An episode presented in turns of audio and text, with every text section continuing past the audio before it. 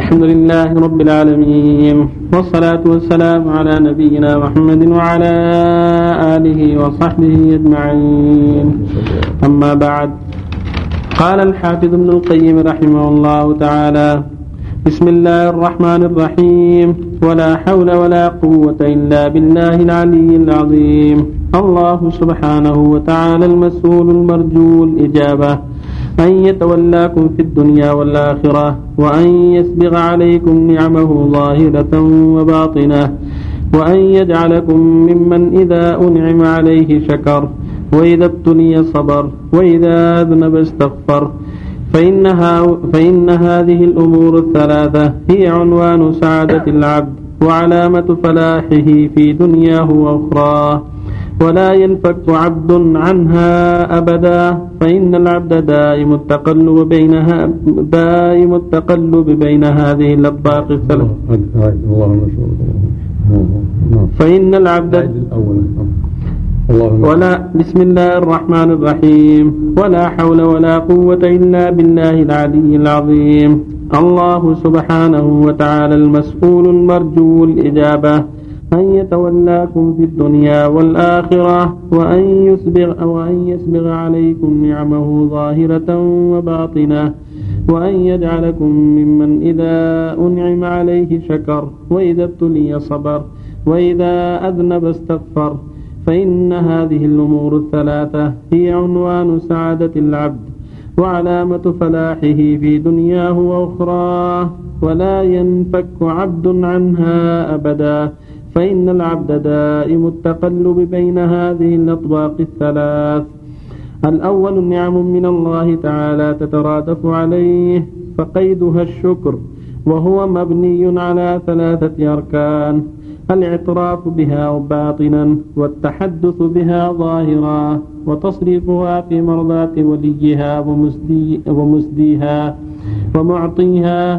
فإذا فعل ذلك فقد شكرها مع تقصيره في شكرها.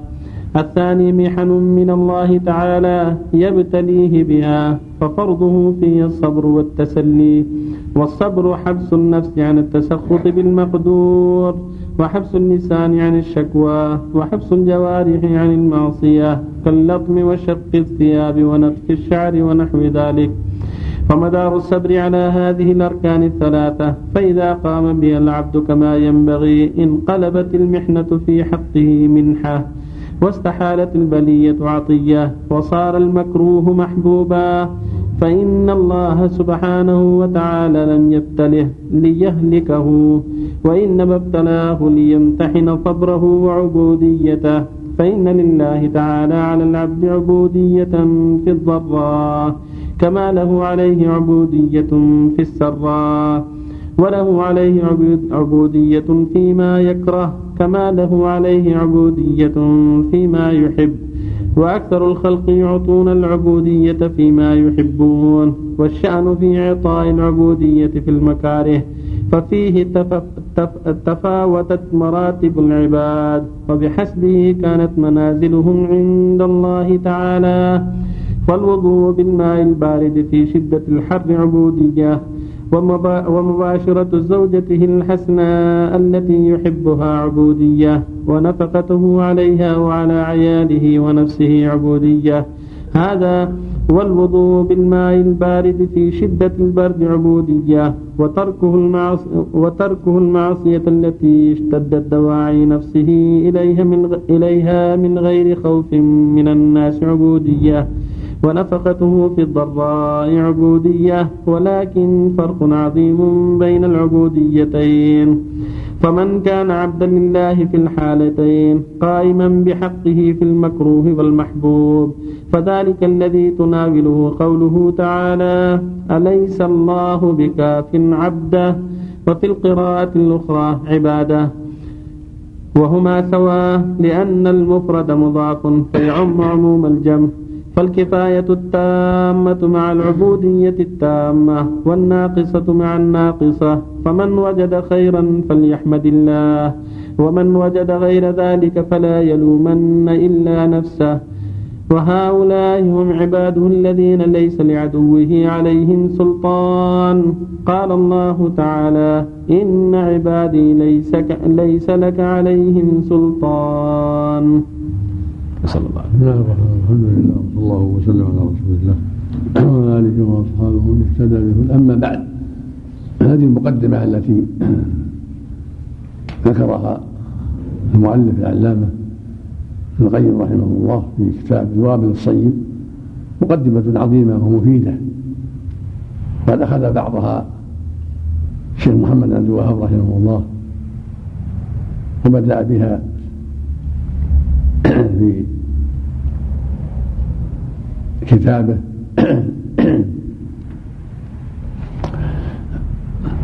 أتى المشي إلى الصلاة. هل فالإنسان في هذه الحالة بين نعم وبين مصائب وبين ذنوب، ولهذا قال رحمه الله: أسأل الله يتولاكم في الدنيا والآخرة وأن يسبغ عليكم نعمه باطنة وظاهرة. إذا تولاهم وأسبغ عليهم نعمه استقاموا، إذا تولاهم سبحانه وفقهم لكل خير وأسبغ عليهم النعم، نعمة الدين ونعمة الدنيا ونعمة كفارة الذنوب. هذا دعاء عام ثم خص، ثم بين دعاء أخص: الله يجعلكم ممن إذا أعطي شكر، يعني إذا نعم عليه شكر، وإذا ابتلي صبر، وإذا أذنب استغفر. فهؤلاء الثلاث يجعلون السعادة،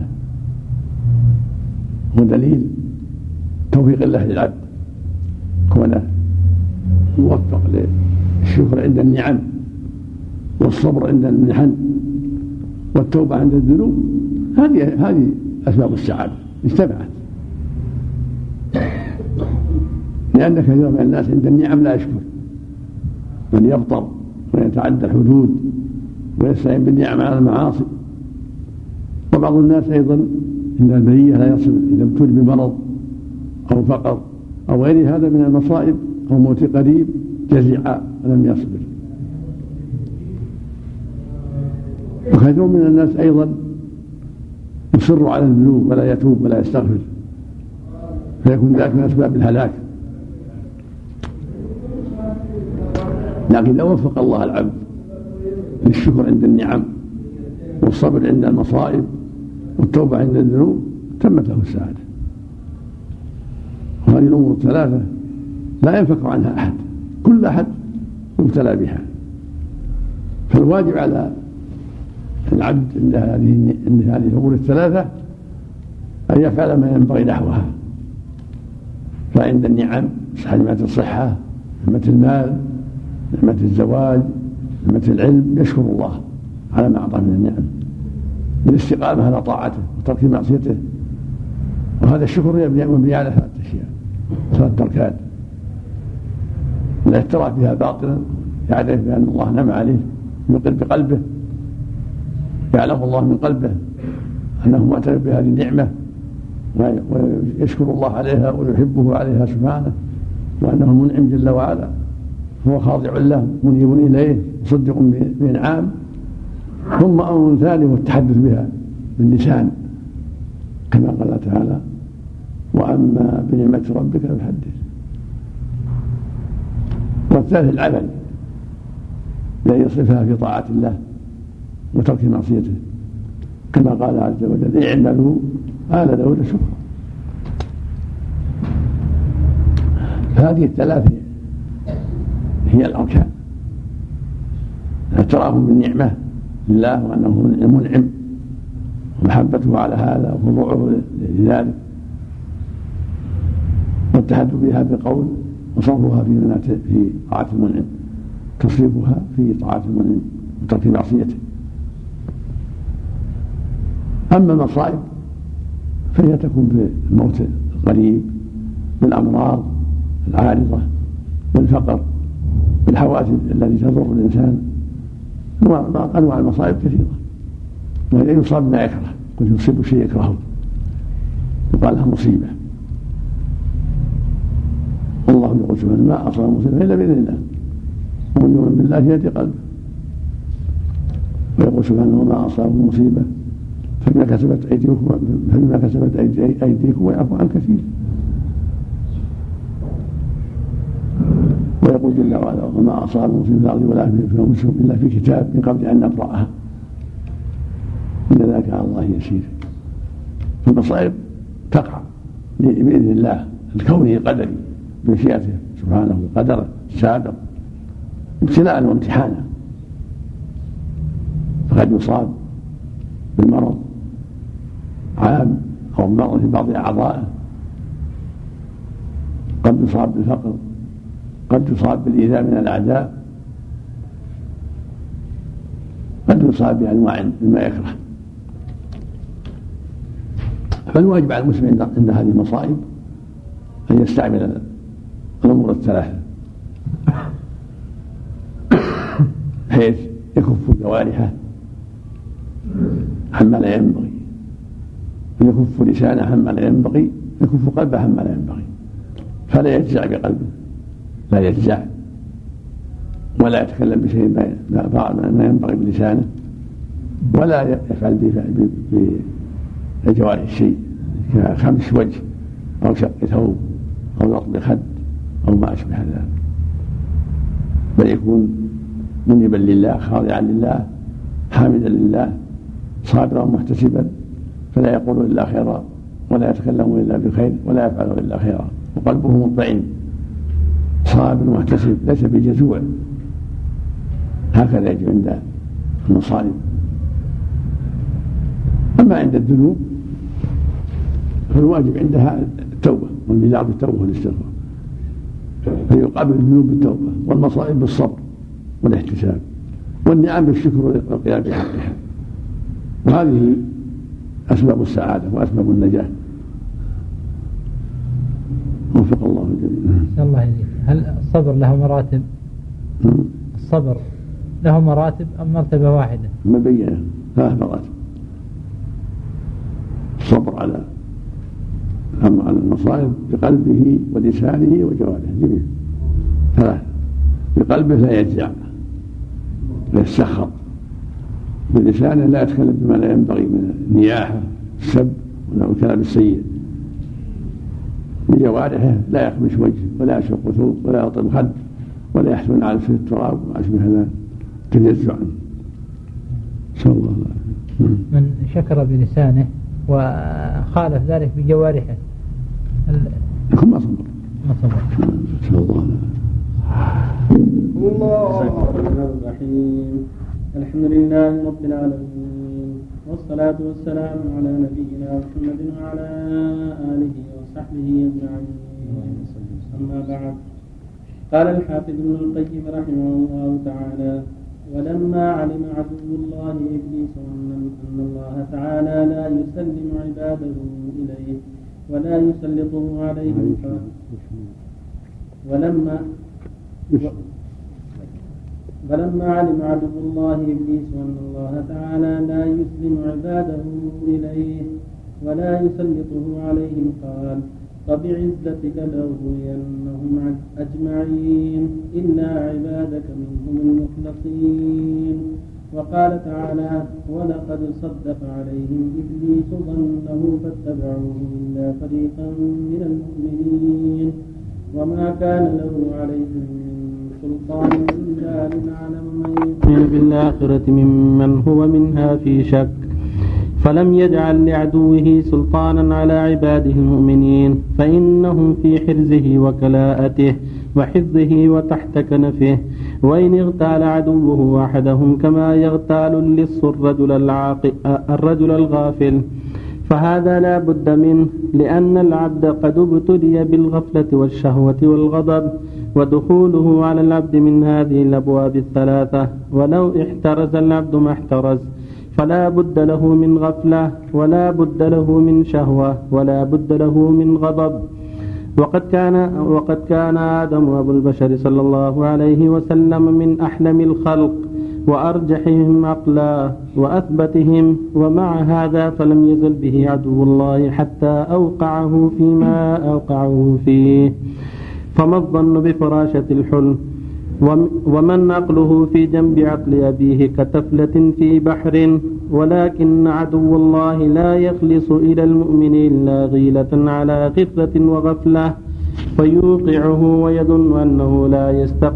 أنه لا يستقيل ربه عز وجل بعدها، وأن تلك الواقعة قد اجتاحته وأهلكت، وفضل الله تعالى ورحمته وعفوه ومغفرته من وراء ذلك كله، فإذا أراد الله بعبده خيرا فتح له من أبواب التوبة والندم والانكسار والذل والافتقار والاستعانة به وصدق اللجأ إليه ودوام التضرع والدعاء والتقرب إليه بما أمكن من الحسنات ما, من الحسنات ما تكون تلك السيئة به سبب رحمته، حتى يقول عدو الله يا ليتني تركته ولم أوقعه.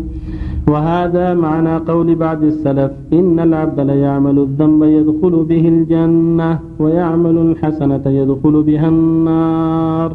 قالوا كيف؟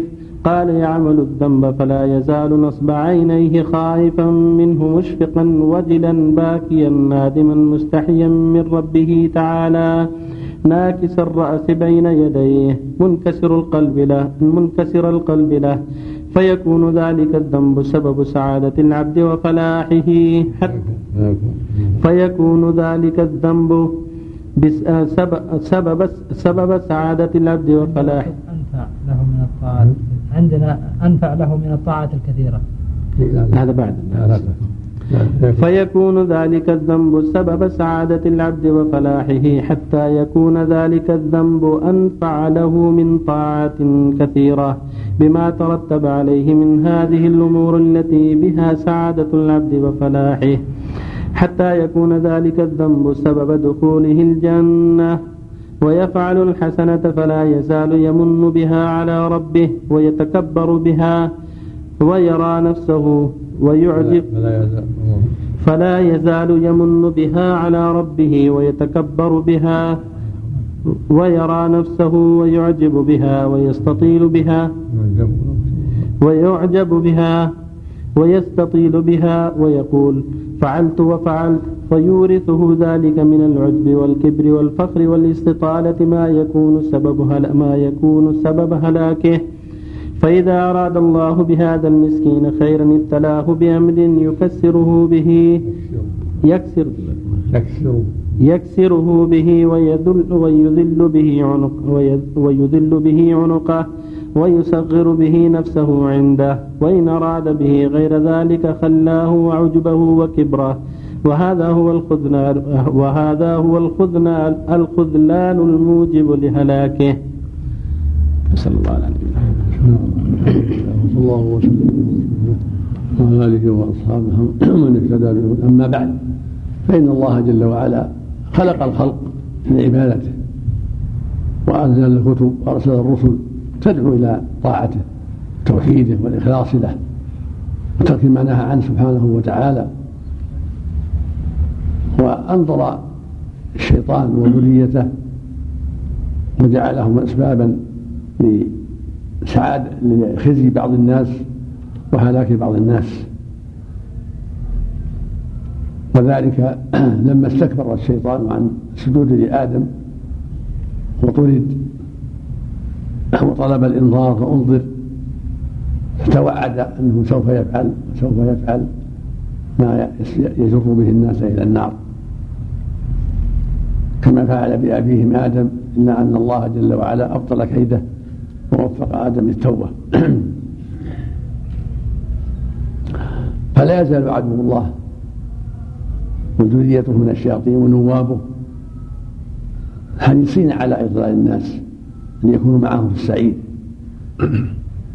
إلا من عصمهم الله ورحمهم من عباده المخلصين، كما قال جل وعلا في كتابه العظيم فهو ربك فبعزتك عن الشيطان وقفى بعزتك لأغوينهم أجمعين إلا عبادك المخلصين. قال سبحانه إن عبادي ليس لك عليهم سلطان إلا من اتبعك من الغاوين وإن جهنم لموعدهم أجمعين. قال تعالى ولقد صدق عليهم بشرنهم فاتبعوه إلا فريقا منهم. المقصود أن الله جل وعلا ابتلى الناس دعاة الباطل من الشياطين شياطين الإنس والجن، وأرسل لهم الرسل وأقام عليهم الحجة وأنزل الكتب، فأبان طريق الخير وأبان طريق الشر، ودعا إلى الالتزام بالخير وحذر من دعاة الشر. فالواجب على العبد أن يبذل وسعه في تحري الحق والتماسه والأخذ به والاستقامة عليه، والحذر من دعوة الشياطين الإنس والجن وعدم الإصغاء إليهم. ومن أراد الله به الهداية وفقه لهذا وأعانه على هذا الشيء وشرح وشرح صدره لهذا الشيء حتى يستقيم أبدا على ما يرضي الله وحتى يبتعد عن محارم الله. ومن أراد الله خذلانه استولت عليه الشياطين وزينت له أسباب الهلاك. والإنسان يبتلى بشهوة وغفلة ومرض، وهي طرق الشيطان، طرق الشيطان الإنسان من جهة غفلته عن ما يحرم عليه، ومن جهة شهوته في بعض ما حرم الله عليه، من جهة الغضب الذي يغير عقله ويجره إلى البعض. هذه مداخل الشيطان، هذه الطرق، طرق الشهوات في المآكل والمشارب والمناكح وغير ذلك، وطرق الغضب إذا غضب ضعف تصوره وربما زين له الشيطان الباطل فقبل، والغفلة التي تعتري الإنسان ابن آدم تعتريه الغفلة والذهول من بعض الأسباب التي تقتضي ذلك، فربما أصابه الشيطان في هذه الأحوال الثلاث. بل حرم الله على آدم نوعا من الشجر، شجرة واحدة، وأباح له جميعا في الجنة من الثمار، فلم يزل به عدو الله يسوقه إلى هذه الشجرة ويدعوه إليها ويعيده ويمنيه حتى وقع.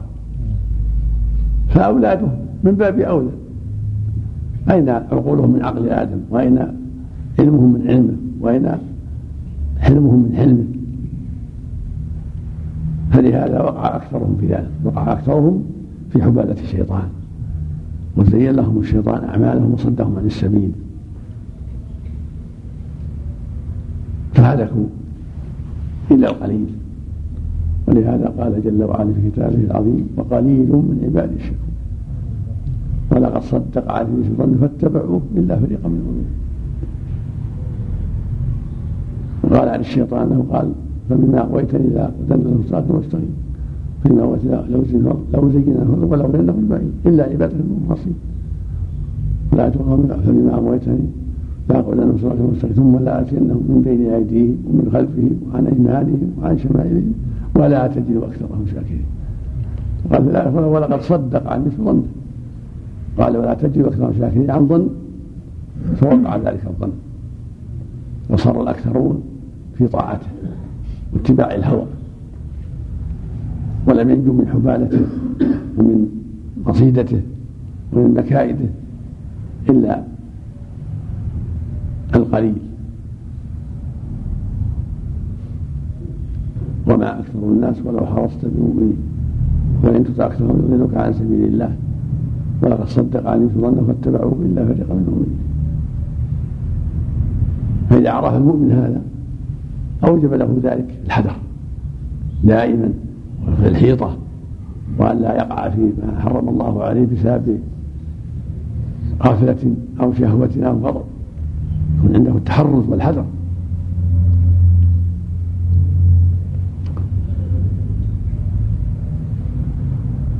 وربما وقع في الزلة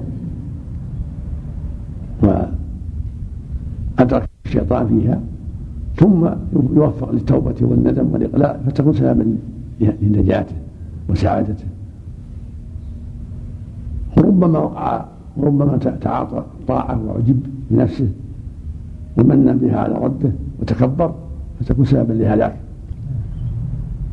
ولهذا قال بعض السلف إن العبد يعمل بالحسنة فيدخل بها النار ويعمل بالسيئة فيدخل بها الجنة، يعني يعني يعمل بالحسنة ف تكفر في نفسه وتعظم حتى يمن بها على الله ويقول أنا فعلت وأنا فعلت وأنا فعلت، ويتكبر ويفخر ويزين نفسه الشيطان وأنه هو الرجل وهو وهو فيقول فيجره ذلك الخجلاء والكبر والمنة على الله والعجب والعجب فيهلك.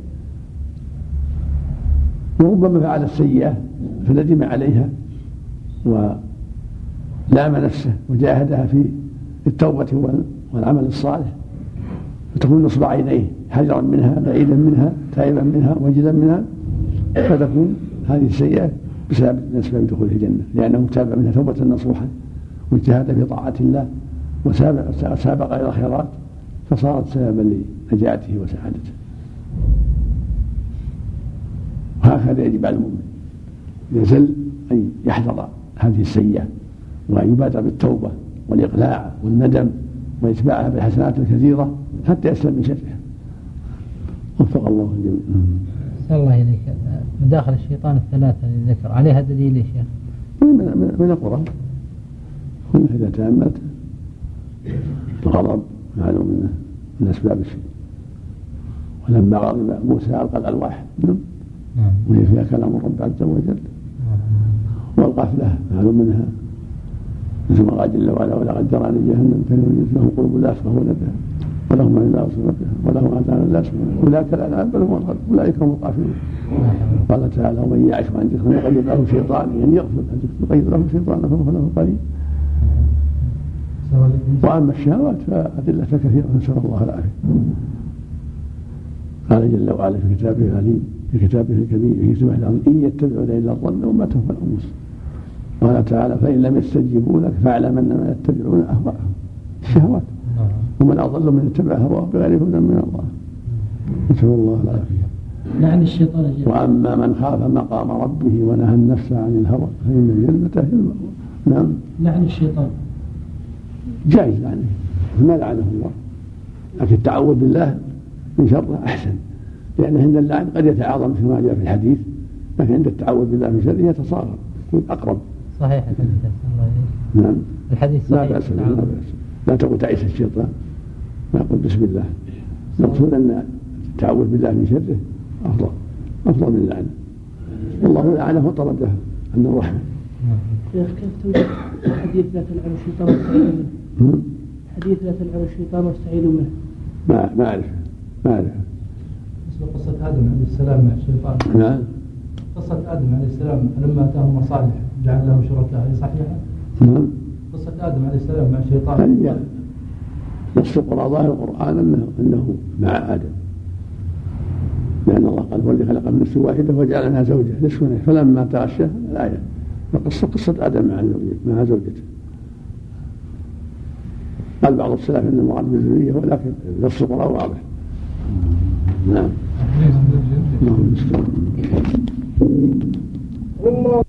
الرحيم. الحمد لله رب العالمين والصلاة والسلام على نبينا محمد وعلى آله وصحبه أجمعين.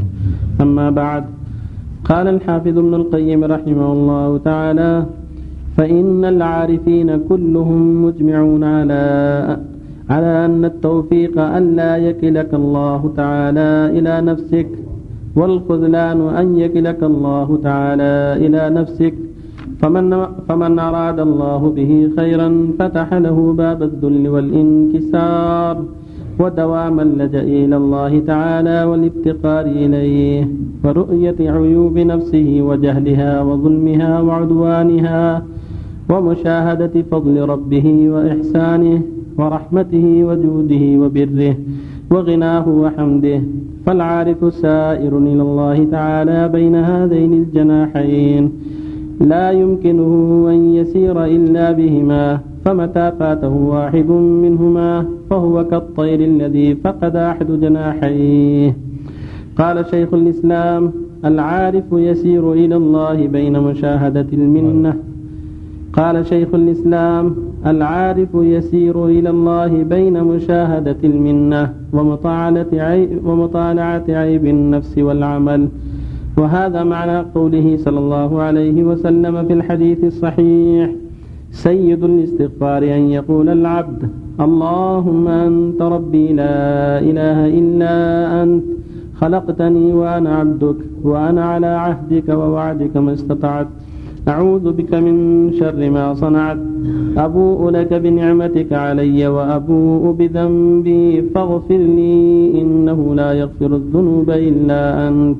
فجمع في قول فجمع في قوله صلى الله عليه وسلم أبوء لك بنعمتك علي وأبوء بذنبي بين مشاهدة المنة ومطالعة عيب النفس والعمل، فمشاهدة, فمشاهدة المنة توجب له المحبة والحمد والشكر لولي النعم والإحسان، ومطالعة عيب النفس والعمل توجب له الذل والانكسار توجب له الذل والانكسار والافتقار والتوبة في كل وقت، وأن لا يرى نفسه إلا مفلسا. وأقرب باب, باب دخل منه العبد على الله تعالى باب الإفلاس، فلا يرى لنفسه حالا ولا مقاما ولا سببا يتعلق به ولا وسيلة منه يمن بها، بل يدخل على الله تعالى من باب الافتقار الصرف والإفلاس المحض دخول من, من قد كسر الفقر والمسكنة قلبه حتى وصلت تلك الكسرة إلى سويدائه فانصدع.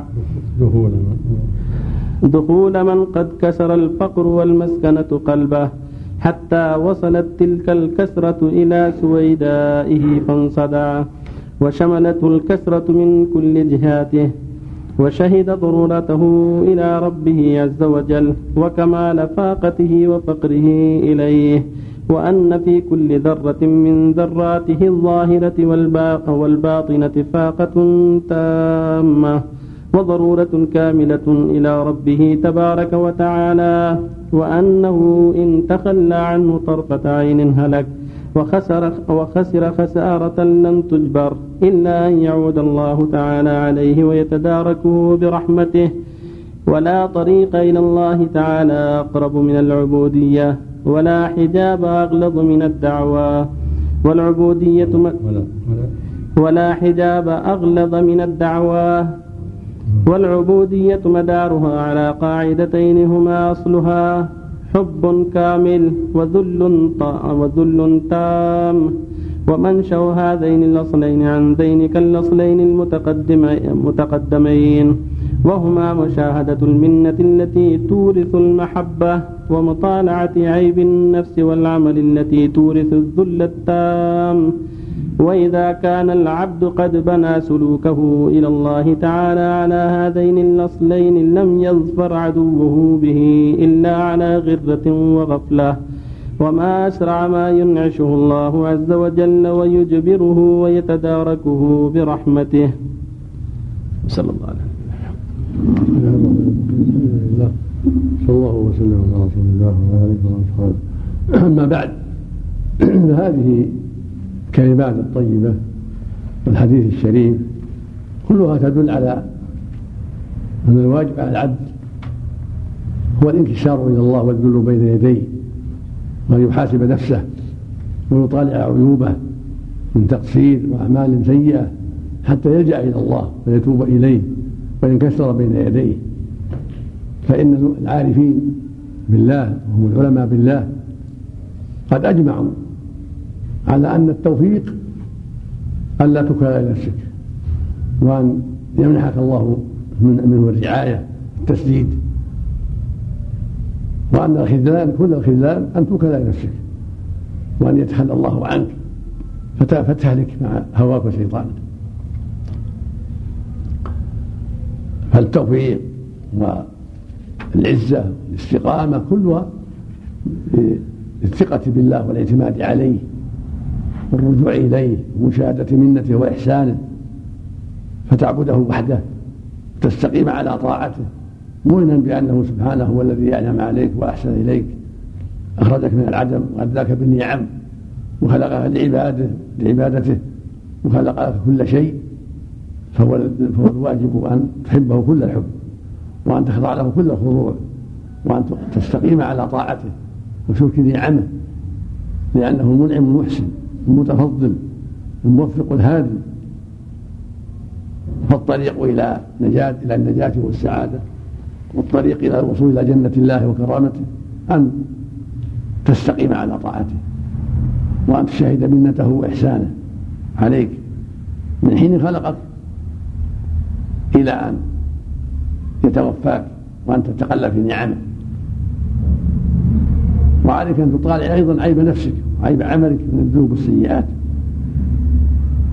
وهذا معنى ما دل عليه حديث سيد الاستغفار، وقوله صلى الله عليه وسلم سيد الاستغفار يقول العبد اللهم أنت ربي لا إله إلا أنت خلقتني وأنا عبدك وأنا على عهدك ووعدك ما استطعت أعوذ بك من شر ما صنعت أبوء لك بنعمتك علي وأبوء بذنبي فاغفر لي فإنه لا يغفر الذنوب إلا أنت. فقوله أبوء لك بنعمتك علي يعني أعترف وأقر بنعمتك علي، وهذا هو مشاهدة المنة والإحسان.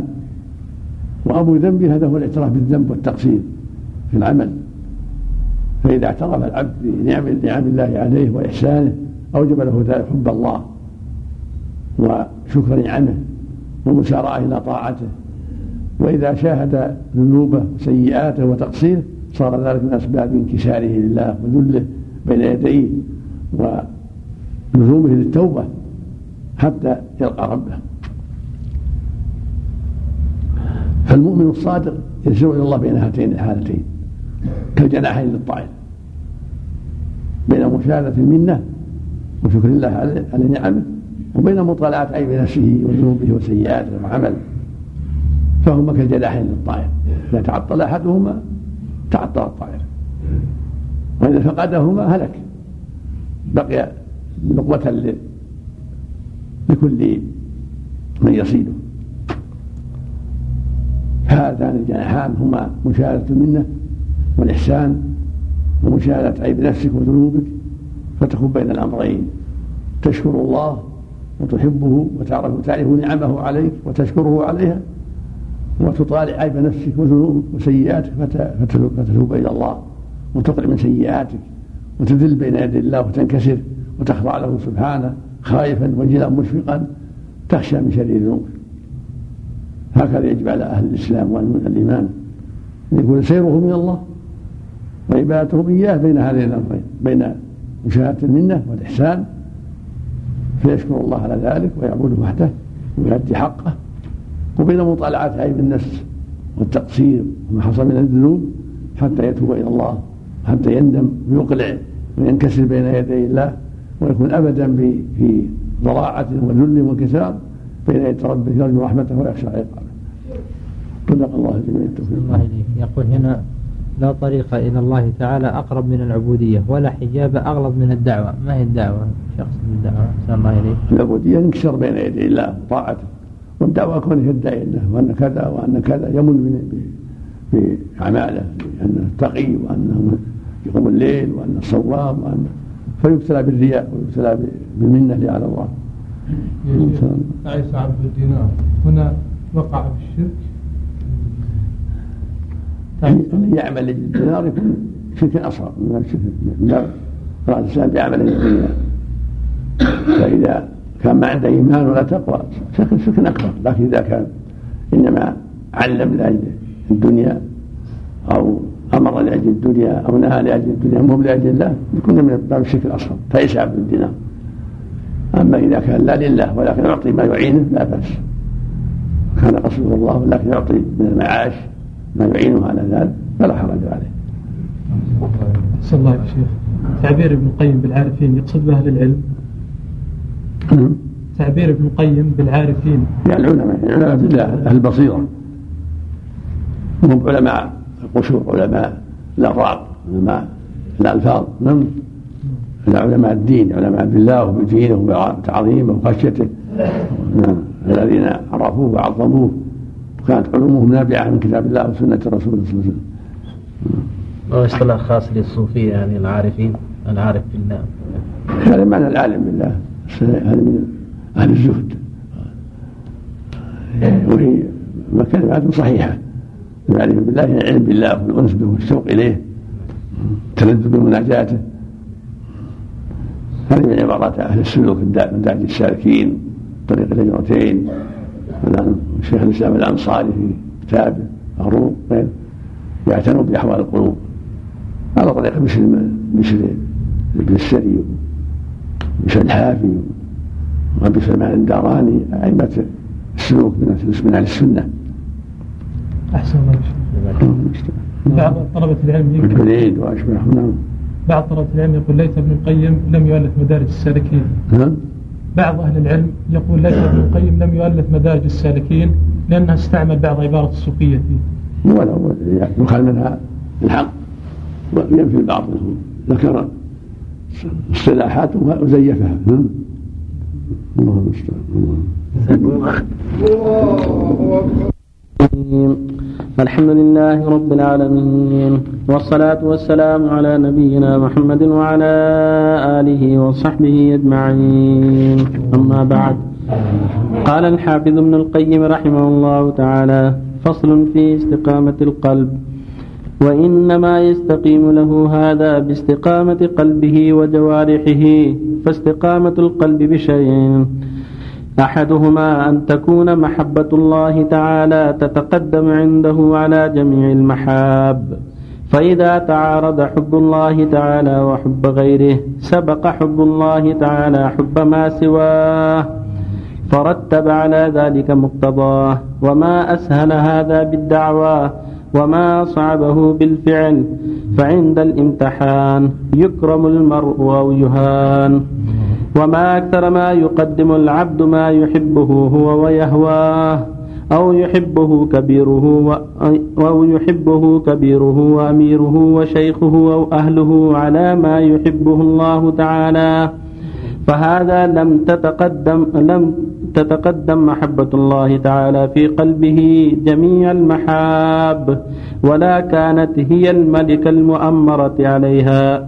وسنة الله تعالى في من هذا شأنه أن ينكد عليه محابة وينغصها عليه، ولا ينال شيئا منها إلا بنكد وتنغيص، جزاء له على إيثاره هواه وهوى من يعظمه من الخلق أو يحب أو يحبه على محبة الله تعالى.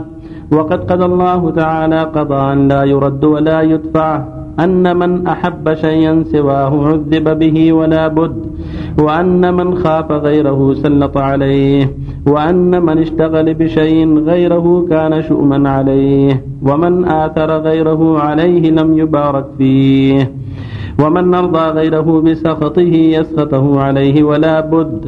الأمر الثاني الذي يستقيم به القلب تعظيم الأمر والنهي، وهو ناشئ عن تعظيم الآمر الناهي، فإن الله تعالى ذم من لا يعظمه ولا يعظم أمره ونهيه. قال سبحانه وتعالى: ما لكم لا ترجون لله وقارا. قالوا في تفسيرها: ما لكم لا تخافون لله تعالى عظمة. وما أحسن ما قال شيخ الإسلام في تعظيم الأمر والنهي هو أن لا يعارض بترخص جاف ولا يع... هو أن لا يعارض بترخص جاف ولا يعارض بتشديد غال، ولا يحمل على علة توهن الانقياد. ومعنى كلامه أن أول مراتب التعظيم الحق عز وجل تعظيم أمره ونهيه، وذلك لأن المؤمن يعرف ربه عز وجل برسالته التي أرسل بها رسول الله أرسل بها رسول الله صلى الله عليه وسلم إلى كافة الناس، ومقتضاها الانقياد لأمره ونهيه، وإنما يكون ذلك بتعظيم أمر الله عز وجل واتباعه، وتعظيم نهيه واجتنابه، فيكون تعظيم المؤمن لأمر الله تعالى ونهيه دالا على تعظيمه لصاحب الأمر والنهي، ويكون بحسب هذا التعظيم من الأبرار المشهود لهم بالإيمان والتصديق وصحة العقيدة والبراءة من النفاق الأكبر، فإن الرجل قد يتعاطى فعل الأمر لنظر الخلق وطلب المنزلة والجاه عندهم، ويتقي المناهي خشية سقوطه من أعينهم،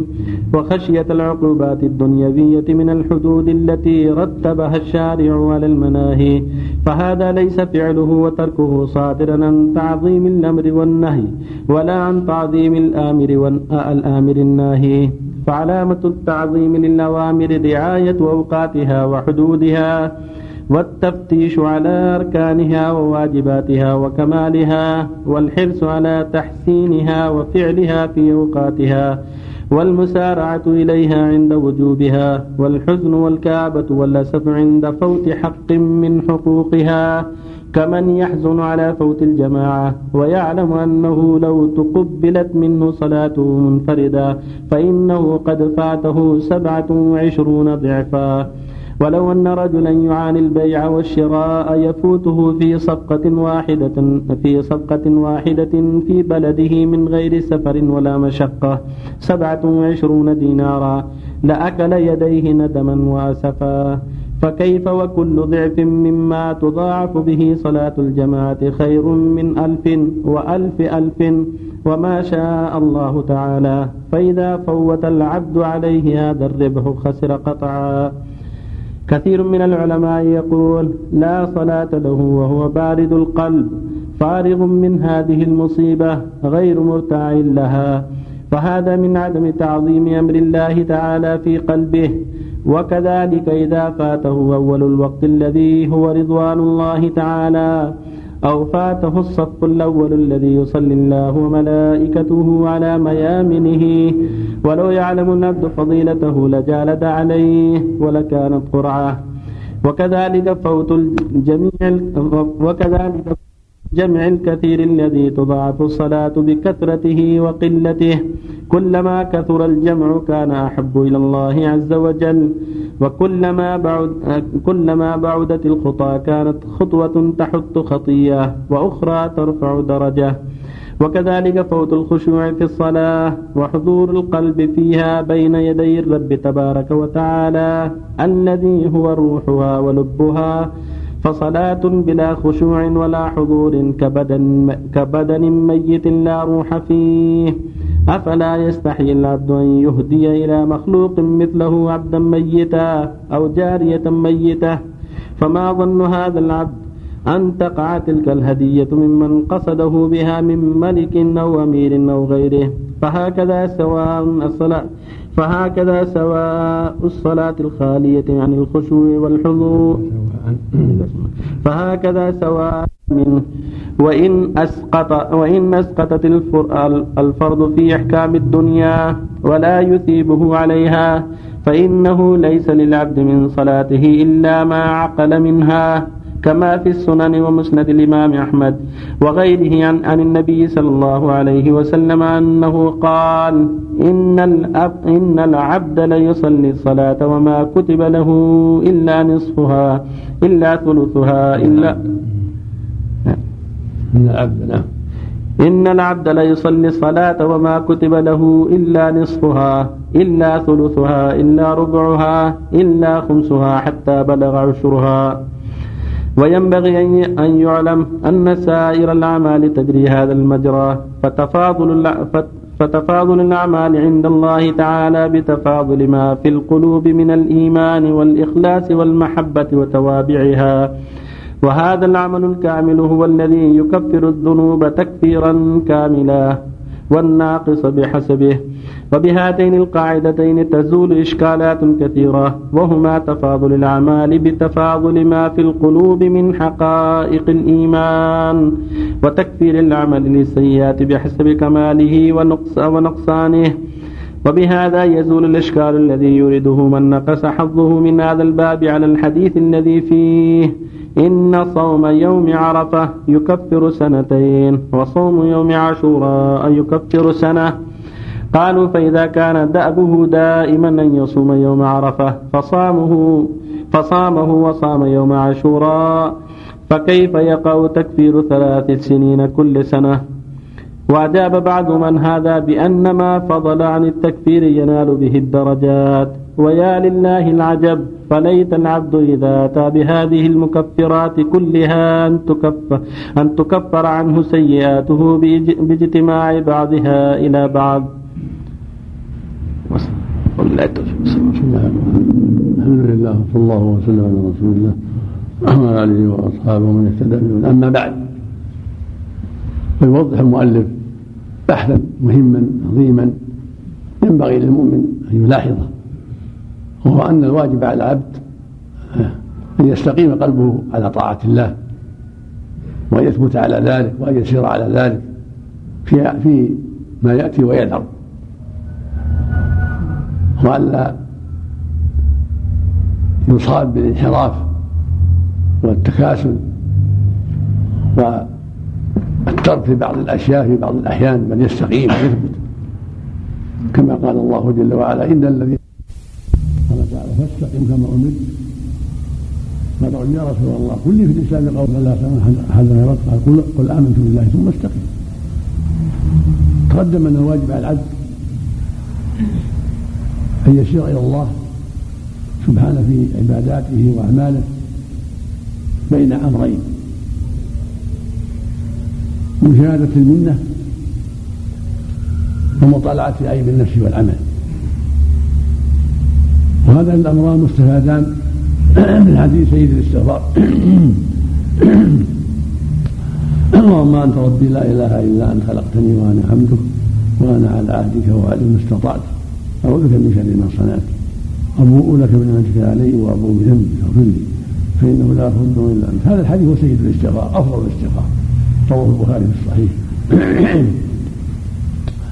اللهم أنت ربي لا إله إلا أنت، لا إله لا يعني لا إله معبود بحق سواك، فيقول في آخر أبوء لك بنعمتك وأبوء ذنبي.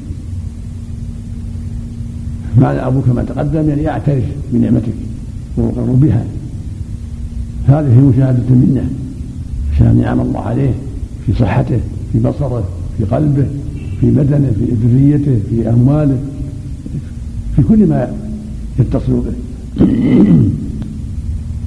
مشاهدة هذه منه، هذه النعمة سبب الأمرين الآتيين. كنت سنشاهد هذه منه وأن الله جل وعلا أعطى هذه النعم وهو يتقلب فيها: نعمة الصحة، نعمة الدين، نعمة المال، نعمة الذرية، نعمة الزوجة، إلى غير هذا. ثم أمر ثاني: مطالعة عيوبه وأعماله السيئة. فالأول يوجب له محبة الله، والثاني يوجب له الذل والانكسار بين يدي الله.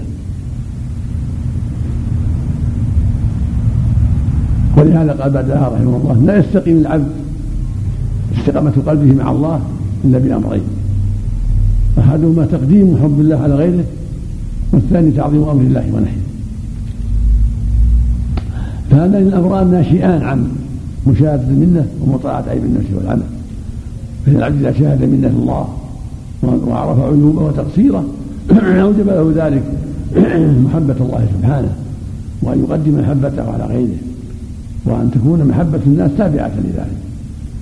فهو يحب ما أحبه الله ويكره ما كرهه الله، ويؤثر محبة الله على غيره. إذا تعرض عنده حب زيد أو عمرو وحب الله قدم حب الله في صلواته في صيامه في زكاته في أعماله كلها. ثم مطالعة عيبه وتقصيره وذنوبه توجب له الانكسار والذل بين يدي الله، وتعظيم أمر الله ونهيه، وأن الله سبحانه وتعالى أعطاه نعما عظيمة ووجب عليه واجبات وحرم عليه أشياء، فلا بد أن يشاهدها ويعتني بها. فمشاهدته نعم الله وتذكره لهذا الشيء يوجب حبه سبحانه وتعظيم أمره ونهيه ومجاهدة في فعل ما يرضيه وترك ما يغضبه. ومشاهدته ذنوبه وتقصيره، كونه يشهد ذنوبه وتقصيره يوجب له ذلك الذل والانكسار والحياء من الله والحذر من السيئات والبعد عنها. هكذا المؤمن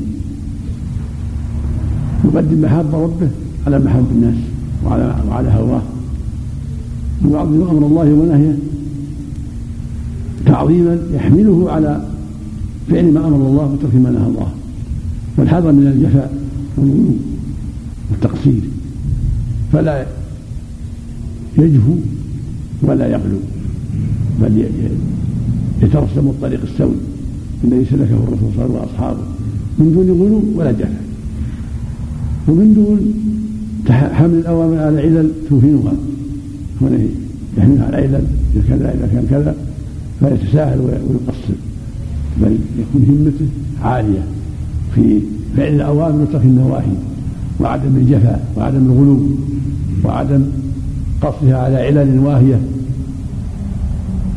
توهن له العمل، كما يأتي الشيطان الإنسان ويقول أنت الحمد لله إذا صليت في الوقت وجلست في بيتك لأجل كذا وكذا فيضرك، والمقصود فعل الصلاة وهو المقصود حضور الجماعة، أو أنت إذا فعلت كذا فعلت كذا يكفي، ولما هناك التعظيم المطلوب لله والحذر منه والانكسار بين يديه فيأتيه بعلل تهين له الانقلاب تهين له نشاط قلبه، لا بل يكون عنده همة عالية في تعظيم الأمر والنهي وأن يؤديه على أكمل وجه وأحسن وجه، يريد ثواب الله يريد تعظيما يريد وجهه الكريم لأنه سبحانه هو أعظم شيء، فالواجب أن تقدم له أقصى ما عنده من الجهد في طاعته ومحبته وتعظيمه ونهيه والحذر من ساخطه على أعلى مستوى على أفضل وجه، تريد, تريد وجهه الكريم، تريد القربة لديه، تريد منزلة العالية، تريد الحذر من غضبه وعليم عقابه، وهذا لا يتم إلا بالمجاهدة، المجاهدة التامة في تعظيم الأمر والنهي والحذر من القربة للسيئات والتساهل بها، واتقوا الله جميعا. الحمد لله رب العالمين، والصلاة والسلام على نبينا محمد وعلى آله وصحبه أجمعين، أما بعد. قال الحافظ ابن القيم رحمه الله تعالى: والتكفير بهذه مشروط بشروط وموقوف على انتفاء موانع في العمل وخارجه، فإن علم العبد أنه جاء بالشروط كلها وانتفت عنه الموانع كلها فحينئذ يقع التكفير. وأما عمل شملته الغفلة أو شملت أكثره وفقد الإخلاص الذي هو روحه ولبه ولم يوف حقه ولم يقدره، والتكفير بهذه مشروط بشروط.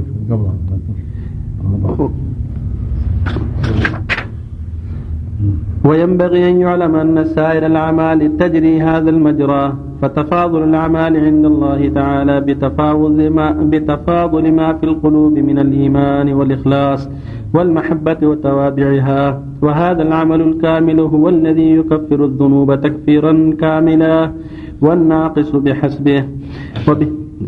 والناقص بحسبه وبهاتين القاعدتين تزول إشكالات كثيرة، وهما تفاضل الأعمال بتفاضل ما في القلوب من حقائق الإيمان، وتكفير العمل للسيئات بحسب كماله ونقصانه، وبهذا يزول الإشكال الذي يريده من من نقص حظه من هذا الباب على الحديث الذي فيه: إن صوم يوم عرفة يكفر سنتين وصوم يوم عاشوراء يكفر سنة.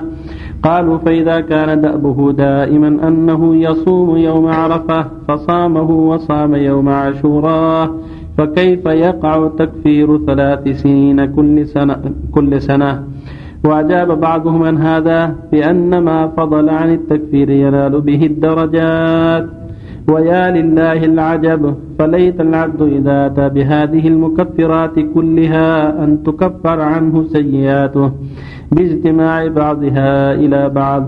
والتكفير بهذه مشروط بشروط وموقوف على انتفاء موانع في العمل وخارجه، فإن, فإن علم العبد أنه جاء بالشروط كلها وانتفت عنه الموانع كلها فحينئذ يقع التكفير.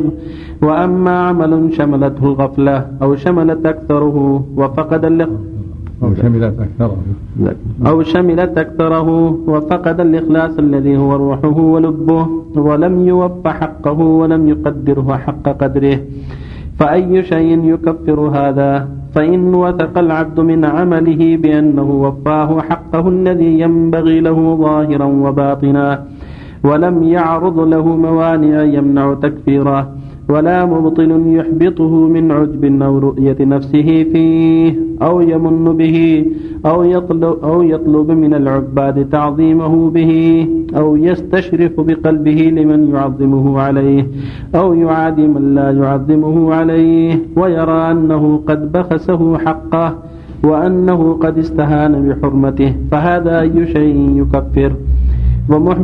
ومحبطات الأعمال ومفسداتها أكثر من أن تحصر، وليس الشأن في العمل، إنما الشأن في حفظ العمل مما يفسده ويحبطه.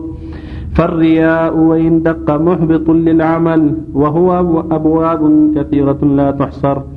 وكون العمل غير مقيد باتباع السنة أيضا موجب لكونه باطلا، والمن به على الله تعالى بقلبه مفسد له.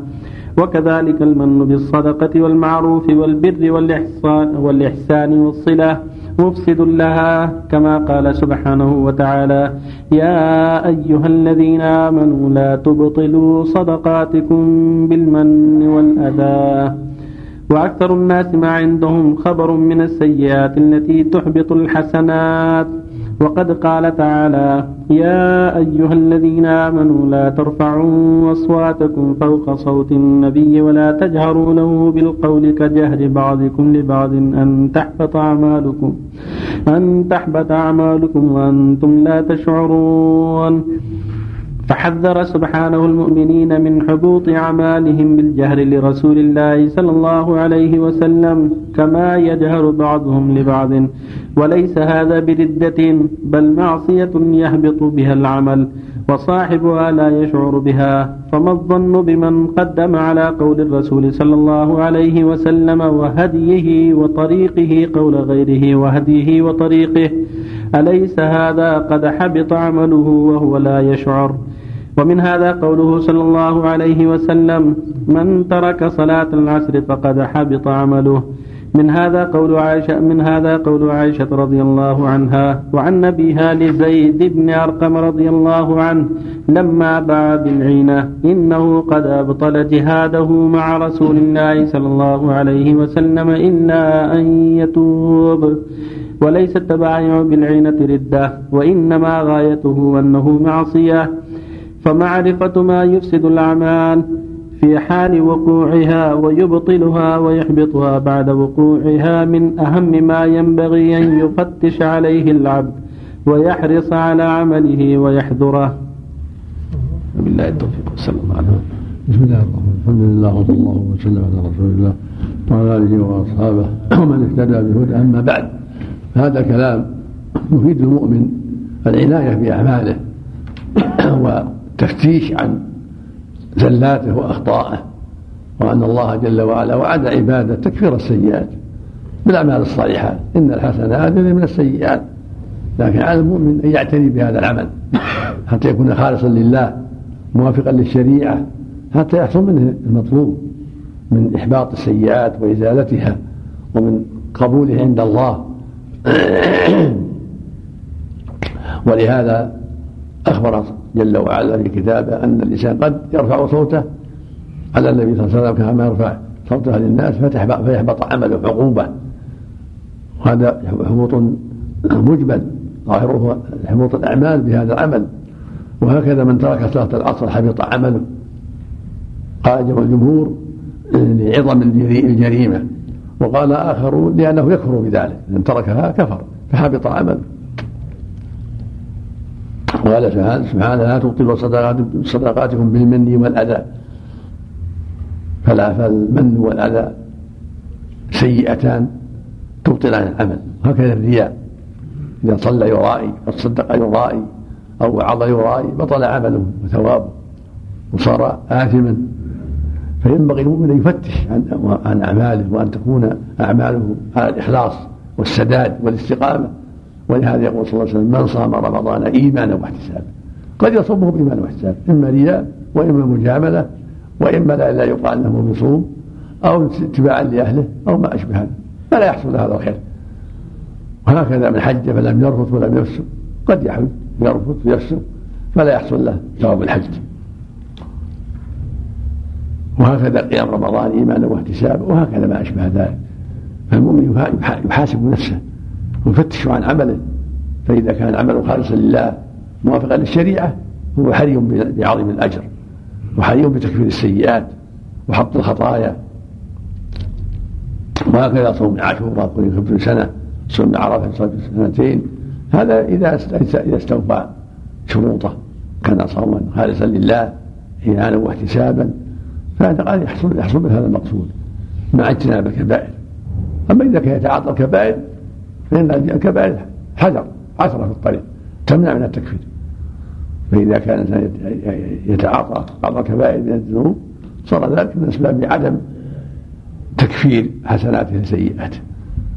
ولهذا يقول صلى الله عليه وسلم الصلوات الخمس، الصلاة هي عمود الإسلام، أعظم شيء بعد التوحيد، والجمعة إلى الجمعة، ورمضان إلى رمضان، كفارات لذنوبهن ما لم تغفر الكبائر، فاللفظ إذا اجتنب الكبائر.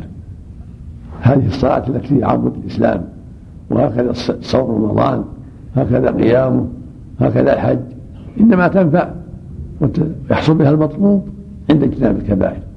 فأما إذا كان يتعاطى الكبائر لم تغفر له سيئاته بهذا العمل، حسبه أنه أدى عنه الواجب فقط، لكن لا يكون قوي، لا يكون مؤثر في تكفير السيئات، حسبه أنه يؤجر على هذا العمل أجرا يناسب عمله الله يعلم به، لكن يحصل به الفائدة من كونه يحبط السيئات لا، حتى يتم الشرط إيمانا واحتسابا، عن إيمان وعن احتساب، لا عن رياء ولا عن سمعة ولا عن غفلة وتقليد، صام الإيمان عن إيمان من الله شرع هذا الشيء ونفرض عليه ونمطلوب منه، واعتساب الذي عنده، لا رياء ولا سمعة ولا طلبا لحمد الناس ولا ثنائهم ولا معروفهم.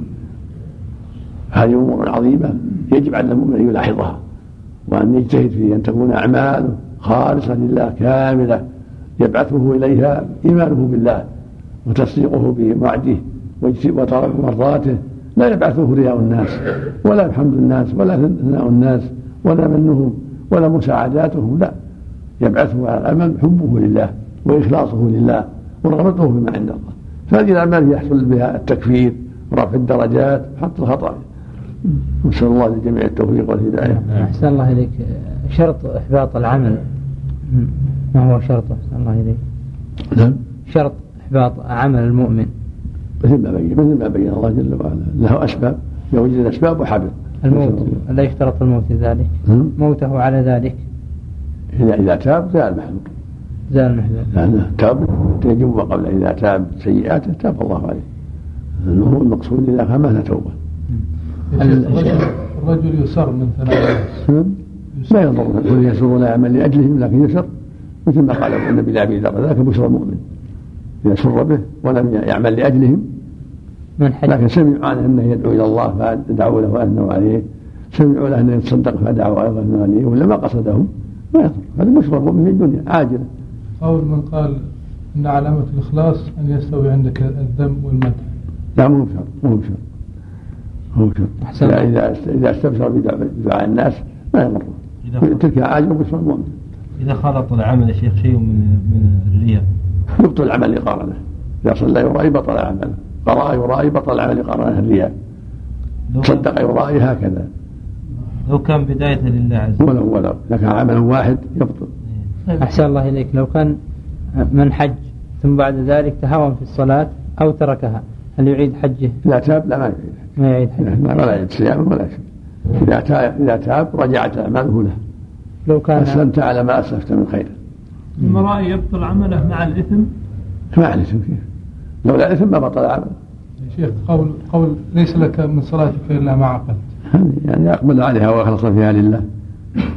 طيب تأثم إذا لم تخشع فيها، يفوت التوابها وتجزي، لكن يفوته التواب المرتب ولا يبقى عليها إلا ما عقل منها، ولكن تجزي ولا يمر بالإعادة، قد تكفر عليه وساوس ولكن لا يمر بالإعادة. يا شيخ إذا صر على الكبائر هل تكفر السيئات الصغائر؟ نعم إذا صر على الكبائر نعم تكفر، مثل ما قال ربك إن تجتنبوا كبائر نكفر عنكم سيئات عن الصغائر.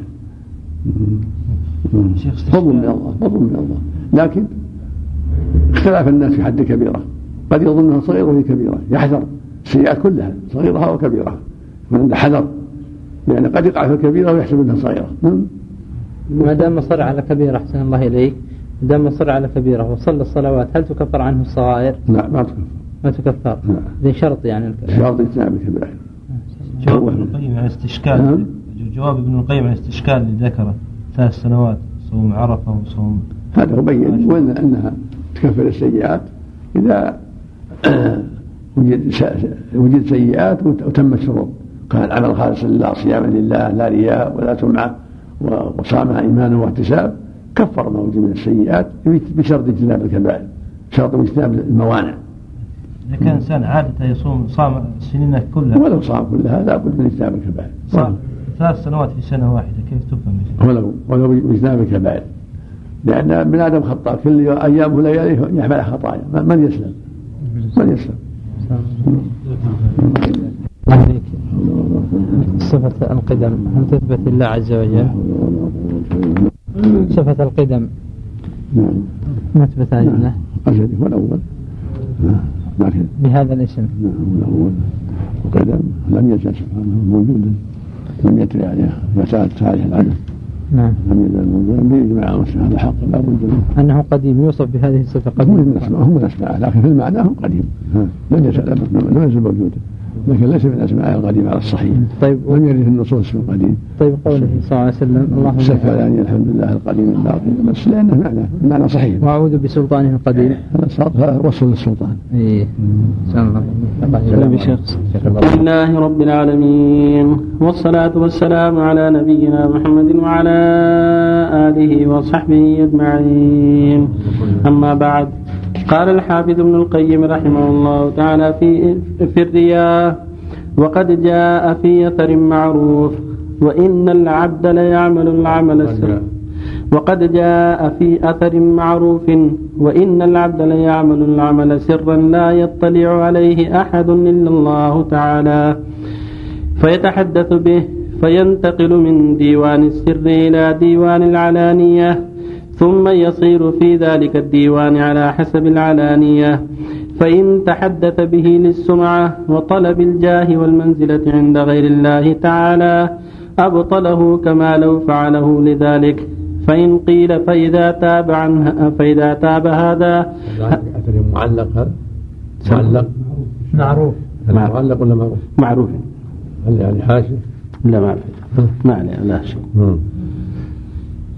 فإن قيل فإذا تاب هذا هل يعود إليه ثواب العمل قيل إن كان قد عمله لغير الله تعالى وأوقعه بهذه النية فإنه لا ينقلب صالحا بالتوبة بل حسب التوبة أن تمحو عنه بل حسب التوبة أن تمحو عنه عقابه فيصير لا له ولا عليه. وأما إن عمله لله تعالى خالصا ثم عرض له عجب ورياء أو تحدث به ثم تاب من ذلك وندم فهذا قد يعود له ثواب عمله ولا ولا ولا يحبط وقد يقال إنه لا يعود إليه بل يستأنف العمل. والمسألة مبنية على أصل وهو أن الردة هل تحبط العمل بمجردها أو لا يحبطه أو لا يحبطه إلا الموت عليه يحبطه أو لا يحبطه إلا الموت عليها. فيه للعلماء قولان مشهوران وهما روايتان عن الإمام أحمد رضي الله عنه. فإن قلنا تحبط العمل بنفسها فمتى أسلم استأنف العمل وبطل وبطل ما كان قد عمل قبل الإسلام. وإن قلنا لا يحبط العمل إلا إذا مات مرتدا فمتى عاد إلى الإسلام عاد إليه ثواب عمله. وهكذا العبد إذا فعل حسنة ثم فعل سيئة تحبطها ثم تاب من تلك السيئة هل يعود إليه ثواب تلك الحسنة المتقدمة يخرج على هذا الأصل يخرج على هذا الأصل ولم يزل في نفسي شيء من هذه المسألة ولم أزل حريصا على الصواب فيها وما رأيت أحدا شفى فيها والذي يظهر لي والله تعالى أعلم وبه, وبه المستعان ولا قوة إلا به، أن الحسنات والسيئات تتدافع وتتقابل ويكون الحكم فيها للغالب وهو يقهر المغلوب ويكون الحكم له، حتى كأن المغلوب لم يكن، فإذا غلبت على العبد الحسنات رفعت حسناته الكثيرة سيئاته، ومتى تاب من السيئة تر تر ترتب على توبته منه حسنات كثيرة قد تربى تربي مليار قد وتزيد قد تربى وتزيد على الحسنة التي حبطت بالسيئة. فإذا تربو تزيد صح تربو وتزيد قد تربو وتزيد على الحسنة التي حبطت بالسيئة فإذا عزمت التوبة فإذا عزمت التوبة وصح فإذا عزمت التوبة وصحت ونشأت من صميم القلب أحرقت ما مرت عليه من السيئات حتى كأنها لم تكن، فإن التائب من الذنب كمن لا ذنب له. وقد سأل حكيم بن حزام رضي الله عنه, عنه النبي صلى الله عليه وسلم عن عتاقة وصلة وبر فعله في الشرك هل يثاب عليه؟ فقال النبي صلى الله عليه وسلم أسلمت على ما أسلفت من خير.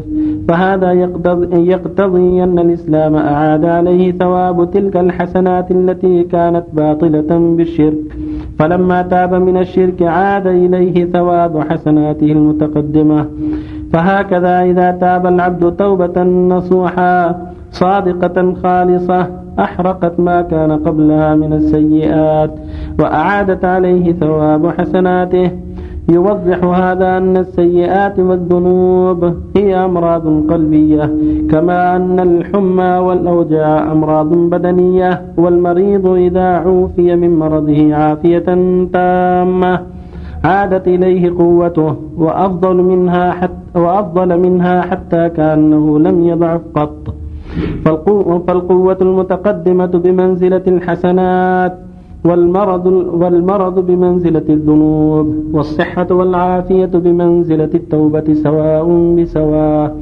وكما أن المرضى من لا تعود إليه صحته وبدا لضعف عافيته، ومنهم من تعود صحته كما كانت للتقاوم الأسباب وتدافعها ويعود البدن إلى كماله الأول، ومنهم من يعود الصح مما كان وأقوى وأنشط لقوة أسباب العافية وقهرها وغلبتها, وغلبتها لأسباب الضعف والمرض، حتى ربما ك ك كان مرض هذا سببا لعافيته، كما قال الشاعر لعل, عت... لعل عتبك محمود عتبك محمود عواقبه لعل عتبك محمود عواقبه وربما صحت الأجسام بالعلل.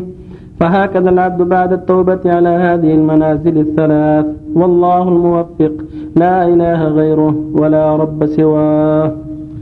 بسم الله الرحمن الرحيم، الحمد لله وصلى الله وسلم على رسول الله وعلى آله وصحبه. أما بعد، فذبح مهم فيما إذا أسرف العبد على نفسه بالمعاصي أو الكفر بالله وعنده أعمال صالحات قد فعلها ثم تاب إلى الله، فهل تعود تبقى له تلك الأعمال الصالحات أم تزول بسبب السيئات التي أحبطتها أو كفر الذي أحبطه؟ دل القرآن الكريم على أن العبد إذا تاب ورجع إلى الله جل وعلا بقيت له حسنات السابقة ولا تحبط. وشو الإشكال الذي ذكره المؤلف رحمه الله قد بينه القرآن والمؤلف رجع إليه أخيرا، وهو أن العبد إذا تاب رجع إلى الله ومات على التوبة فأعماله الصالحة السابقة تبقى وليست حابطة. أعماله الصالحة ليست بحابطة بل معلقة، تبقى معلقة، إن مات على الكفر بطلت وإن مات على الإيمان فهي باقية له، وعلى حسب إيمانه وتقواه تكون أعماله الصالحة يكون زكاؤها. وكلما قوي إيمانه قويت أعماله الصالحة صار الأجر أكثر، وكلما قل صار الأجر بحسب ذلك. أما أعماله السالفة التي قبل الكفر فلا تبقى معلقة، ولهذا قال النبي لحكيم: أسلمت على ما أسلفت من خير. والله يقول سبحانه وتعالى: ولا يزال يقاتلكم حتى يقاتلكم حتى يردوكم عن دينكم من استطاعوا. والله يزال حتى يردوكم ومن يكن ويقول جل وعلا: إن الذين كفروا غمات وهم كفار أولئك عليهم لعنة الله والملائكة والناس أجمعين. فقيد موت بالكفر، وفي الآية قال: فيموت وهو كافر فأولئك حبطت أعمالهم في الدنيا والآخرة، فقيد حبوطها بقول فيموت وهو كافر. فهذا يدل على أن أعماله الصالحة معلقة، فمتى من الله عليه بالتوبة ورجع إلى الحق والصواب بقيت له تلك الأعمال. وهكذا الكفار الذين في عهده صلى الله عليه وسلم سمعت له حسنات، حج، صدقات، صلة رحم، غير ذلك فعلها لله، ثم هداهم الله وأسلموا، تبقى لهم تلك الأعمال كما قال الحكيم: أسلمت على ما أسلفت من خير. هذا هو الحق، أن الأعمال الصالحة لا تحبط ما دام العبد لم يمت، فإذا مات على الكفر حبطت. وأما إذا مات على الإسلام وهداه الله وتاب وأناب فإن أعماله تبقى على الصالحة يأجر الله عليه فضلا منه وإحسانه سبحانه وتعالى. نعم. لكن كل ما قوي إيمانه وقويت أعماله الصالحة وكمل إخلاصه صار الثواب أكثر وأجزل. نعم. ما صحة هذا الأثر اللي ذكره؟ ما أعرف له أصل، هذا ما أعرف له أصل. أحسن الله إليك. نعم. أحسن الله إليك. الحديث الذي ورد أن صلاة الرجل في بيته تعدل صلاته في المسجد، كما الفرق بين الفريضة والنافلة؟ هذا في النافلة: اجعلوا مصلى بيوتكم ولا تتخذوها قبورا. هذا في النافلة. النبي صلى الله عليه وسلم قال: أفضل صلاة المرء في بيته إلا المكتوبة، أما المكتوبة مضاعفة تدخل المسجد في الجماعة سبع وعشرين ضعفا.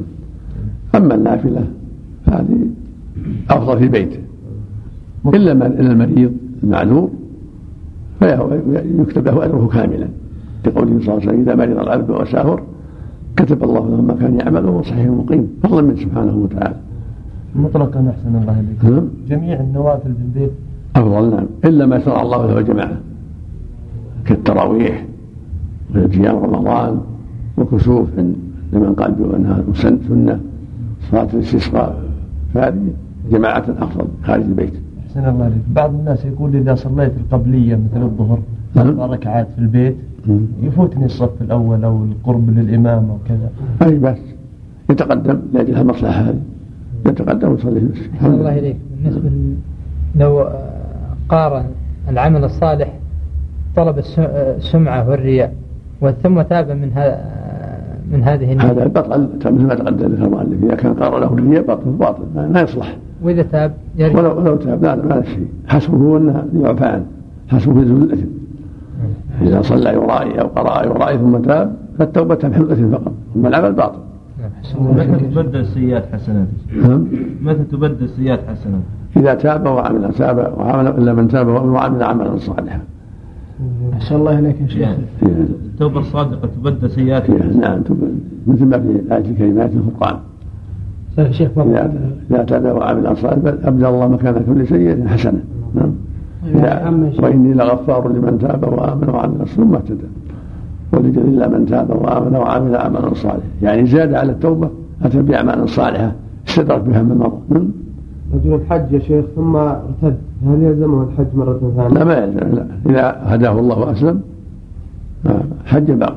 يا شيخ أسأل الله عليك تفسير الآية التي نقضت غزلها من بعدكم، ايش تفسير الآية؟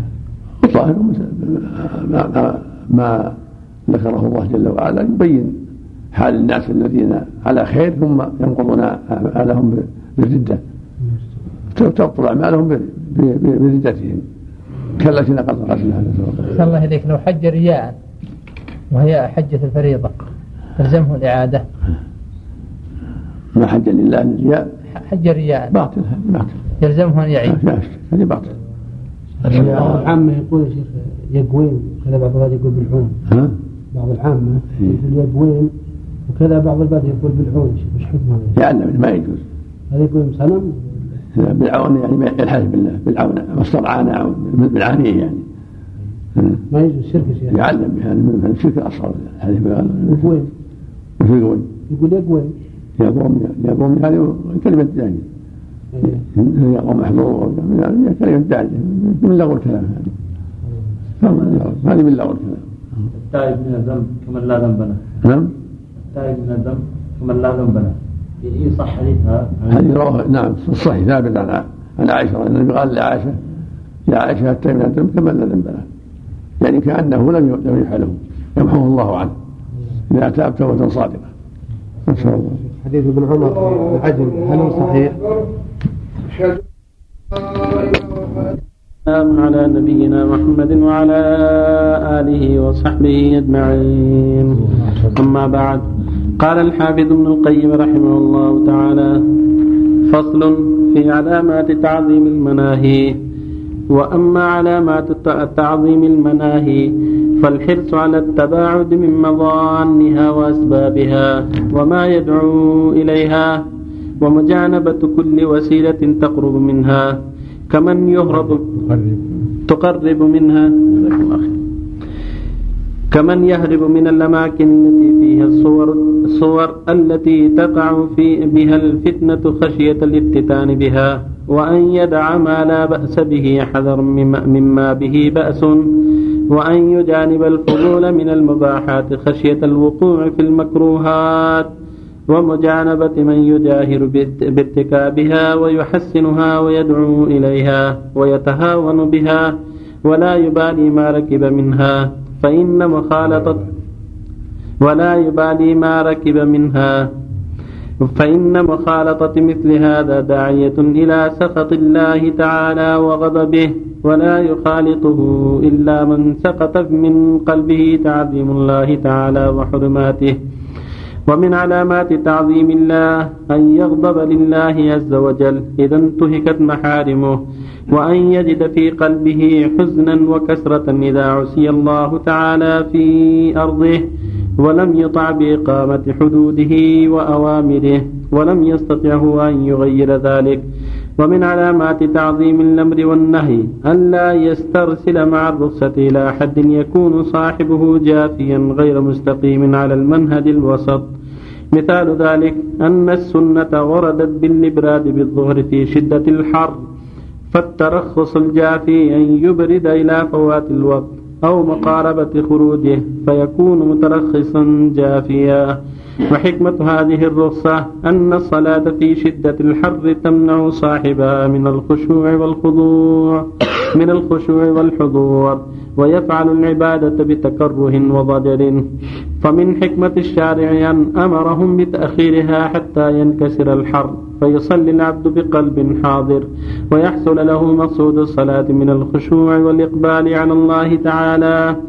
ومن هذا نهيه صلى الله عليه وسلم أن يصلي الرجل بحضرة الطعام أو عند مدافعة البول والغائط لتعلق قلبه من ذلك بما يشوش عليه مقصود الصلاة ولا يحصل المراد منها. فمن فقه الرجل في عبادته أن يقبل على شغله فيعمله ثم يفرغ الصلاة فيقوم فيها وقد فرغ قلبه لله تعالى ونصب وجهه له وأقبل بكليته عليه، فركعتان من هذا الصلاة يغفر للمصلي بها بهما ما تقدم من ذنبه.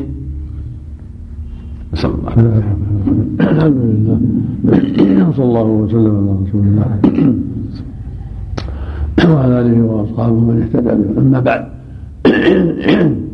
هذا البحث من من تتمة تعظيم الأوامر والنواهي.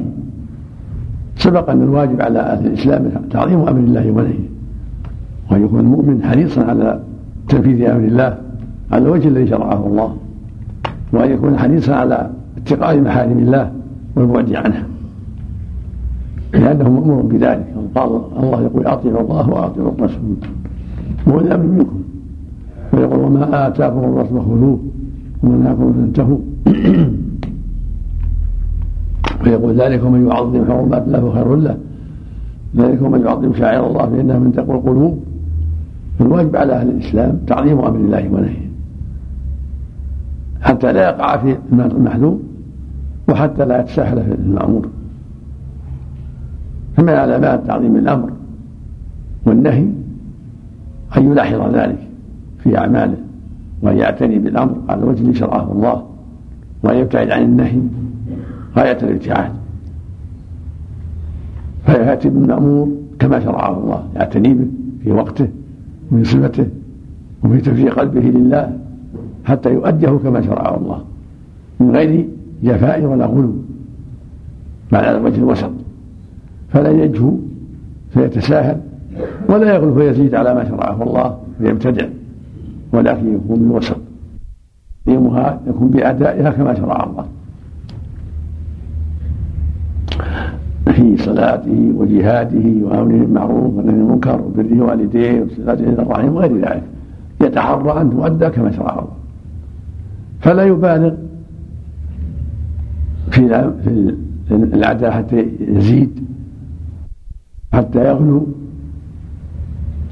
فيزيد في الصلاة ما لم يشرعه الله، أو يزيد في البر ما لم يشرعه الله، أو يزيد في الصوم ما لم يشرعه الله، ولا يتساهل فيحصل له الجفاء بأن يقصر في أداء الصلاة ولا يؤديها كما أمر الله، أو في الزكاة أو في الصوم أو في الحج أو في بر الوالدين أو غير ذلك، ولكن يتحرى أن يؤدي الأمر كما شرع لا زيادة.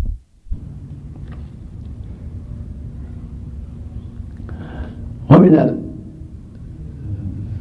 الأمثلة في تعظيم الأمر والنهي أن يؤدي الصلاة في وقتها ويتحرى يتحرى أداءها في الوقت مع الجماعة بقلب حاضر غير مشغول، فإن كان عنده طعام حاضر بدأ به، كان يدع في الأخبثين تخلص منهما حتى يأتي الصلاة بقلب حاضر مقبل على الله عز وجل، يسارع إليها من حين يؤذن حتى لا تفوته وحتى لا يفوته الصف الأول. كل هذا من تعظيم الأمر والنهي.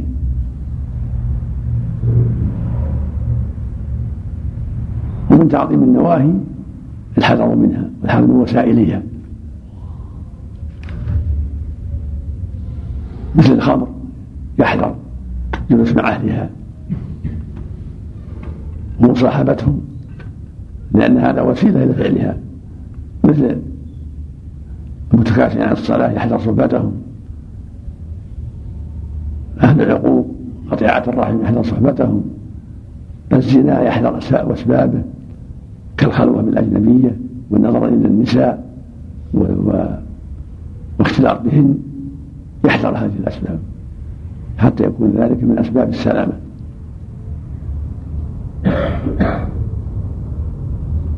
لأن خلطة المرتكب لمحارم الله والأنس بهم من أعظم الوسائل في إيقاع وقوع في المحرم. ومن أعظم ومن الأدلة على تعظيم الأمر والنهي أنه إذا قصر في ذلك يجد كثرة في قلبه، يجد تأثرا عظيما حتى يعود إلى تعظيم الأمر والنهي ويغضب لله إذا انتهكت محارمه، ويأمر بالمعروف وينهى عن المنكر، يجد انكسار